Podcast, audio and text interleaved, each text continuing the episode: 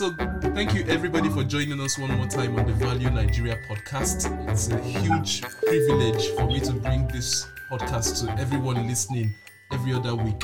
Um, it's been a great start to the new year. Uh, lots of excitement in the market, even as we build up to um, the annual results that should be coming in at any time, and as we build up to the elections as well in Nigeria.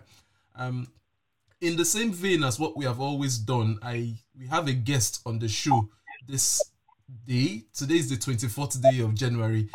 We'll see why I'm mentioning the date. It will come in handy even in the course of our discussions.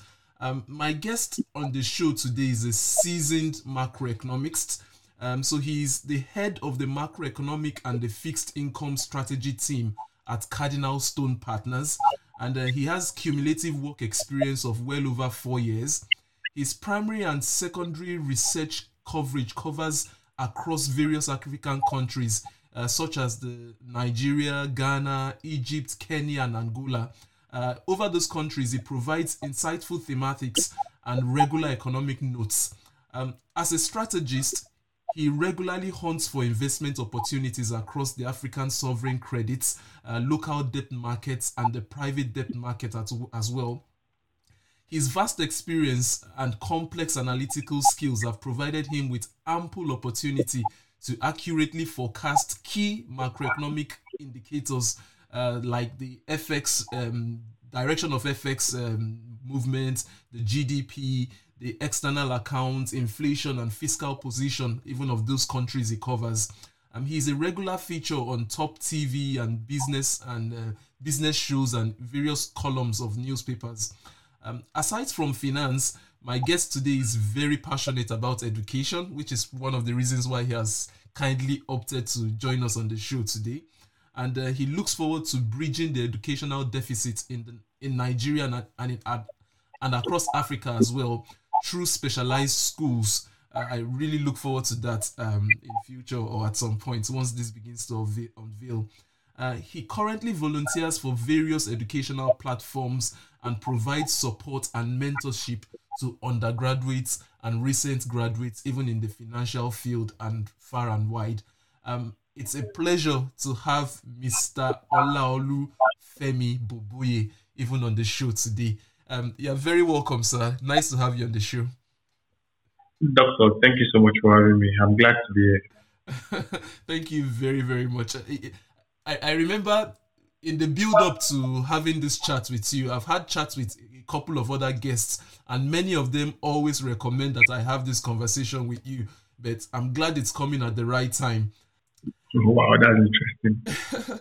um, the reason I'm saying it's coming at the right time is because there are a lot of events going on in the macroeconomic sphere in, in Nigeria at mm-hmm. present. Yeah. Um, we are we are grappling or dealing with quite a lot of oil, you know, oil income or income from crude oil sales is seems to be dwindling. It's up this month, it's down next month. We have general elections coming. There's a lot. It's almost like the economy is balanced on a knife edge. With you know, yeah, anything could tilt it either way. Um, but before we get into the crux of our conversation today, sir, do you mind just shedding some more light on your educational background, your professional background, and maybe just telling us a little bit about yourself? Okay, um, so Thank you for having me, Doctor. I'm, I'm excited to be here. Um, I'm an economist. I am a graduate of economics from Judoa University. Graduated about five years ago, or six, 2013. Yeah. So uh, I've been working as an economist ever since since 2018. That is, I started my career with Cordros 2018 I left Cordros in 2020 just before the pandemic became more pronounced globally. I went to CSL Stockbrokers as um, an SSA economist. And from there, I left um, CSL in September 2021. And I currently work with Cardinal Stone as uh, a macro lead and a fixed income strategist. Uh, professional background, yeah, we, we are currently work I'm currently a CFA student, um, almost chartered, chartered accountant. Um, personal background, I'm from Ekiti State. I love pounded yam. yeah. That's yeah, so Uh, State, and um, I'm based in Lagos State. Thank you very, very much for telling us a little bit about yourself. Um, I, I was privileged to do my NYSC in Ondo State, so I can relate quite a lot with the pounded yam in that axis, Ondo and Ekiti. All right, perfect, perfect, perfect.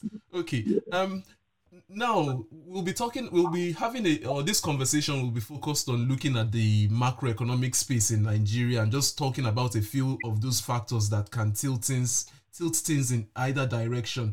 But before we do, um, legendary investors, people like Warren Buffett, people like Charlie Munger, these are people that I hold in high esteem. Um, they've said over the years that they, you know focusing on the macro economy, you know, doesn't really help retail investors. They've just said you know just focus on the on the company itself, focus on the fine details, and the macroeconomic whatever happens in the macroeconomic space would always play out.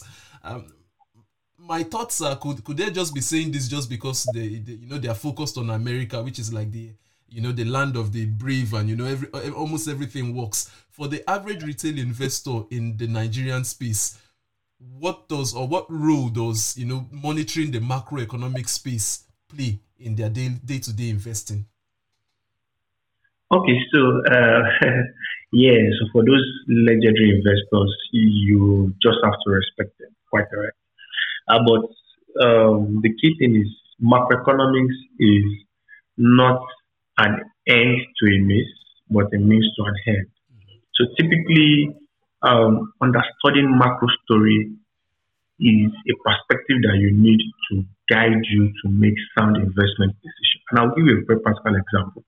A recent survey was conducted among top CEOs globally in the US and in other developed markets. And in one of the surveys, the things they asked them is what's the most pressing things on their mind at the moment. And something was generic across board. Economic factors was the most uh, pressing thing on their mind. COVID came in 2020, uh, dampened global sentiment. The whole story around the impact of COVID is a macroeconomic story.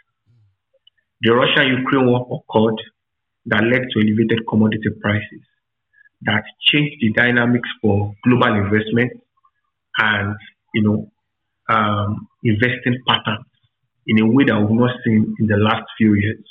That's a macroeconomic factor.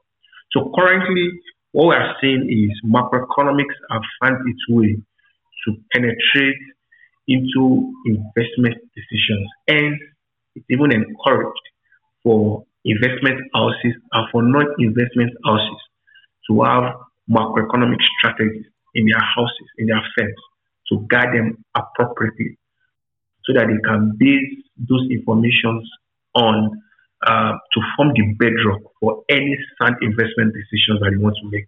So over the years, the importance of macros to investment decisions, both to um, a regular investor on the street and an institutional investor has become very pronounced and it's something we cannot do without. Thank you very, very much for, for that insight. Um, I, have never really looked at things from that point of view, but I'm glad you brought that up. Um, thank you very, very much. Um, now, we've just started a brand new year a couple of weeks ago. It's 2023, and a lot of things will be unveiled as the year goes by. Um, however, I just feel if we don't understand things in the past, if we don't understand where we are coming from, it might be difficult for us to maneuver where we are at present to make good or better decisions. Um, do you mind just giving us a brief overview of the major macroeconomic happenings um, in 2022? If you or the things that you feel shaped 2022 from the macroeconomic point of view, sir. Okay, so thank you for that. I think the most pronounced factor that drove, uh, you know, the macroeconomic story last year was the Russia-Ukraine war. Now, the Russia-Ukraine war was accompanied by a 40-year high inflation globally, and then we saw monetary authorities rising up to the task to curb inflation, you know, by raising up, uh, by raising uh, the benchmark rate, you know, to levels that we've not seen uh, on record. The same thing also panned out in Africa and as well as in Nigeria. We saw inflation at the end of the year settling at uh, a 17 year high. And we saw the central bank also raising rates to the highest level we've seen on record. Now, in terms of the impact of all these things, the first thing that happened was because of the stance of the global central bank, what we saw was that foreign investors that are exposed to emerging markets and frontier market, they left. Now, in the cost of living, there were some impact that came with it. Number one, uh, frontier market largely depends on foreign inflows to support the FX reserve and by extension their currency position. So those emerging market countries without strong uh, uh, reserve, FX reserve, had to grapple with currency challenge. An example of that was Egypt. Around March last year, Egypt had to devalue its currency by about 14%. And for the rest of the year, the currency was largely pressured. Now, aside from investors exiting uh, uh, emerging markets and, and, and as well as them exiting frontier markets, the um, inflation that also came with it also impact was you know there was an impact of elevated commodity prices in it. So for complaints that are commodity based complaints, you know, they, they profited from that significantly. For example, a company like Okomu in Nigeria and Presco in Nigeria, they had exposure to elevated CPO prices, right? Because there was supply chain disruption. The Russia-Ukraine war also reduced supply. The impact of that drove up prices. And for them that sells CPO, that's crude oil palm, it was largely beneficial for them. However, for companies that had huge leverage, right? Companies that had huge leverage, like the consumer goods space in Nigeria, that has huge leverage, and some other developed, you know, companies in the developed market. Because interest rates went up generally last year, they had to grapple with higher financing costs and they had to reprice some of their debt because investors were just asking for more. Aside from this, higher interest rates also impacted government. We saw government having to pay more than they would have done ordinarily, you know, and that was one of the things that compounded or compounded the problem that Ghana had in terms of its fiscal position, its currency position, and currently now they are on the verge of default. We also saw that um, interest payments for government across the globe increased significantly. And uh, that was largely because monetary authorities hiked rates. And to conclude on this, to estimate by how much monetary authorities hiked rates, we saw that in 2020, the total value of global negative yielding bonds was about 18 trillion dollars. Now, this this negative yielding bonds tells us the bonds that are the return on those bonds, you know, the yields on those bonds that are below zero percent was valued at 18 trillion.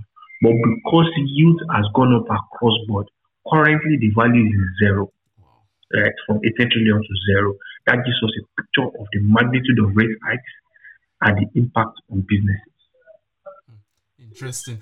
Uh, thank, thank you very, very much from the picture you've painted, it's definitely no surprise that you know the foreign investors, uh, you know, move their funds from our local market even to to the bond market abroad. As you know, it was it's almost a no-brainer to do that at those points. Mm.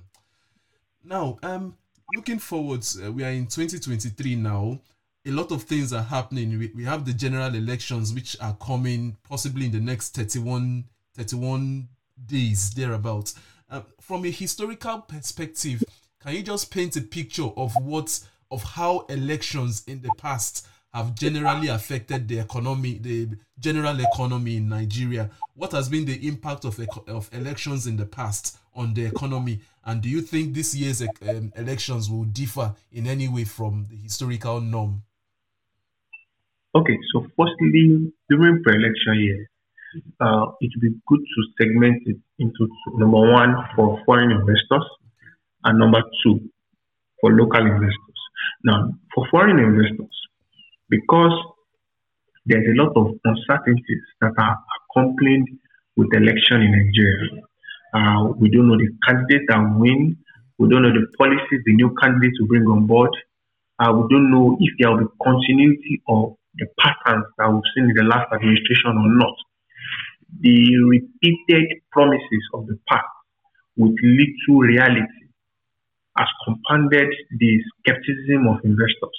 And what we typically see is investors flee. They flee. And this is this is part of the reason why GTB, for example, that's GTCO stocks. GTCO stock was badly beaten last year. Now, the reason for this was because they had significant investors, you know, that were uh, uh, uh, foreign investors holding that stock.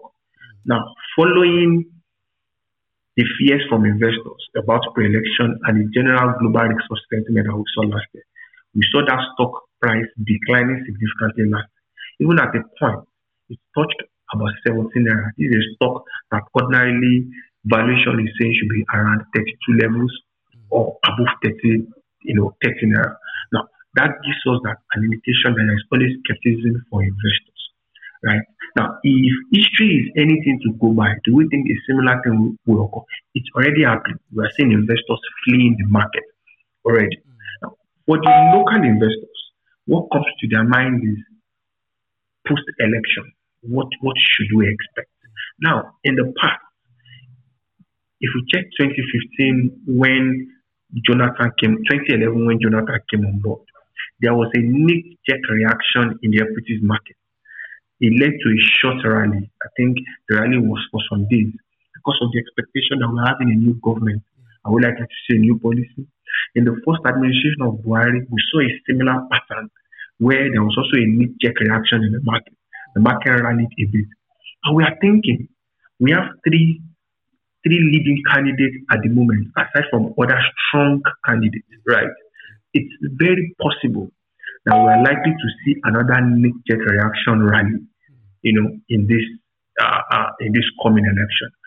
Aside from the equities market, for the bond market, the reaction has not been very significant in the past. We discover that that market seems to be more uh, crippled by other factors aside from politics, other factors like liquidity, like fiscal position, like inflation, and like the actions of the central bank. Mm, thank you very, very much, sir. Um, you, you've mentioned something quite important, which is the three frontline candidates for the presidential um, um, position in the coming elections. We've seen each of them roll out a couple of manifestos, to tell us what they plan. From the macroeconomic point of view, what does a Tinubu presidency portend? what does an a Peter Obi presidency portend? What does a, a an Atiku presidency portend? I, I, know it's a little bit tricky, and I, I don't want you to be on the spot or to you know to um, give predictions. Just from from your assessment of their policies, what are the pros and cons, sort of, of each of the three candidates?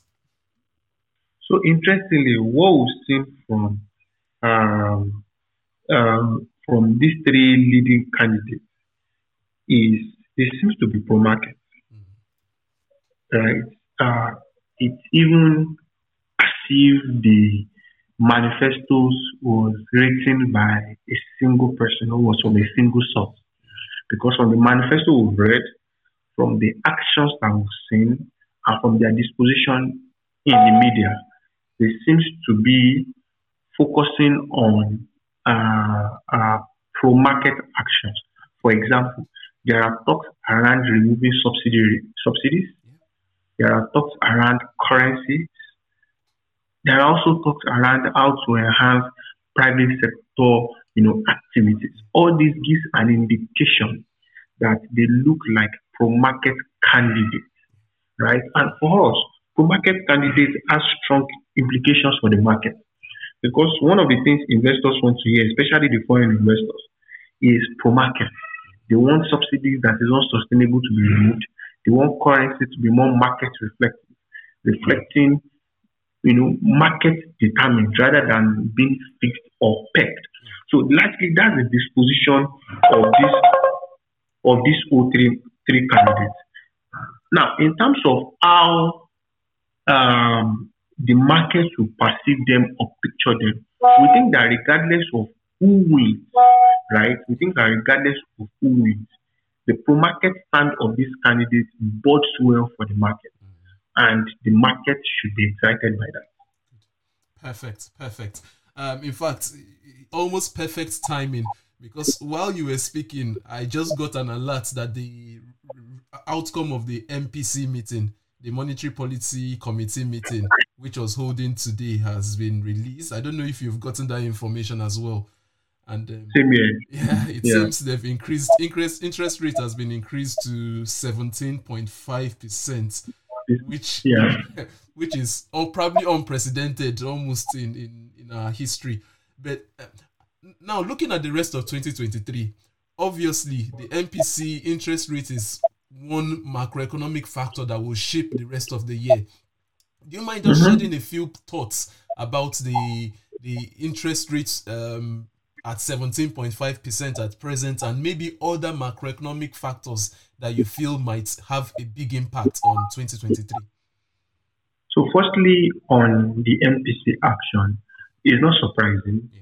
From our own hand, we had expected that the MPC would hike rate by 100 basis points. And we think, firstly, inflation is still at almost 17 year high, Yeah. right? Which is quite significant and, and elevated. So, clearly, we think that that must have been one of the things that led to the CBN hiking. Aside from that, um, if you look at the fact that election is next month, there will be influx of liquidity. To curb that liquidity by all means, we think that the CBN must have orchestrated the CBN to hike the MPR by 100 basis points. However, what we are thinking is, given the fact that post-election, right, the uh, uh, some of these pressures will be waning. Uh, Since election will be out of the way in the next few months, we also think that inflation is gradually nearing its peak, right? Because those pressure points last year will start reducing. These effects will also reduce inflation or support inflation to come down. We think that the monetary authority might be looking at a slower pace of rate hike next year, this year rather. It's possible that we might not see more than one more rate hike this year, and then they will stand pat on interest similar to what we are thinking will play out in the global space. Now, in terms of impact of businesses, for companies that are very leveraged, companies in the consumer goods space and other companies that are leveraged, these elevated interest rates present a negative downside to them. Secondly, for manufacturing companies that largely depend on credit you know, to run their businesses because they are grappled with many issues like FX and the like, this elevated interest rate is negative for them. In fact, in Q3 last year, we saw that that sector contracted first time since COVID because of the stance of the CBN. Now, for banks, they have they will benefit from this because of interest income will improve automatically for them, right? And since interest earnings will improve for them, it should affect their net interest, you know, you know, you know, margins. This should have positive impact for them.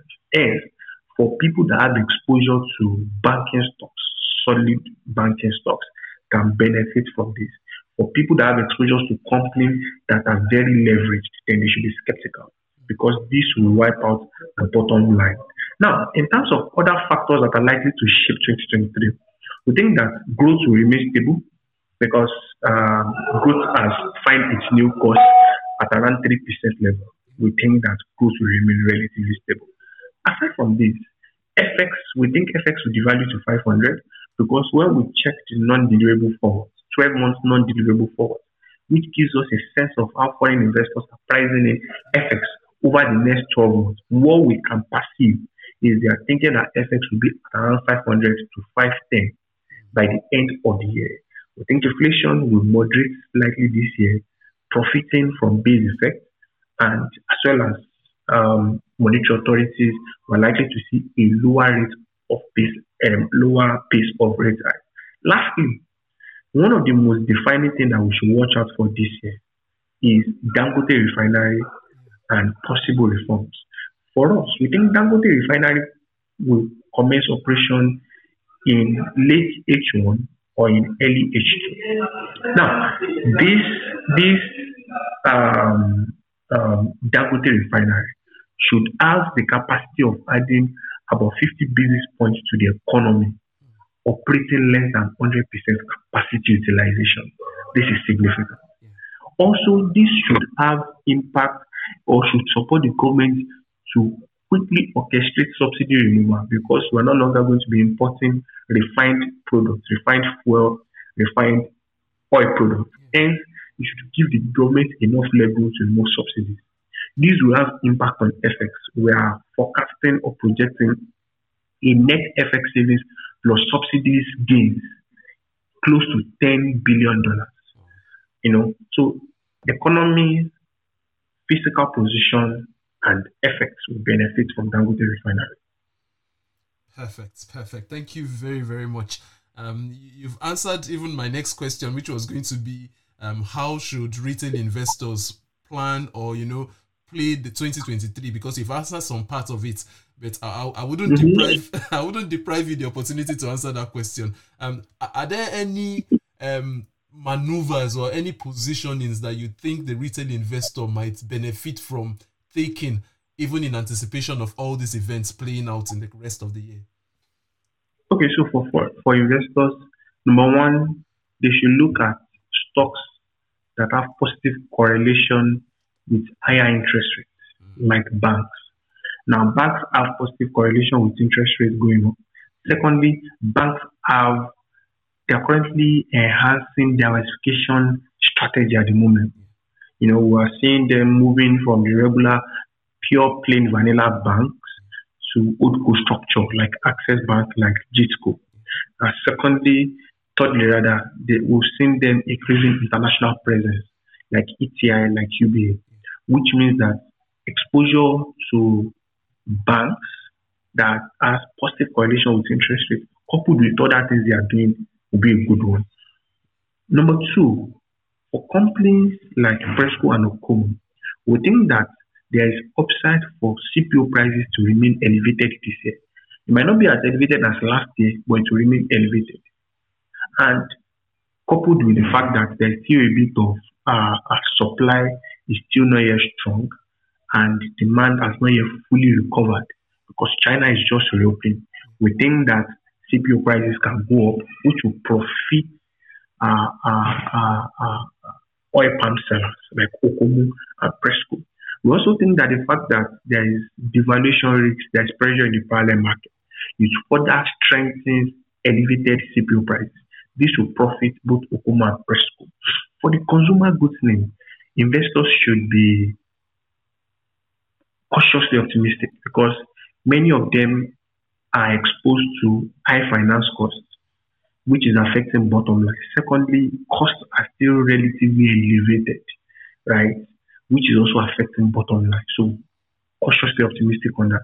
For cement, cement was crippled last year with uh, um, uh, energy cost problem. We think that this year, because of moderation in global prices, cement should be what investors should. They should also look at investors uh, cement space, right? And then they will benefit from that. For investors that are interested in fixed income, yields are relatively high at the moment, right?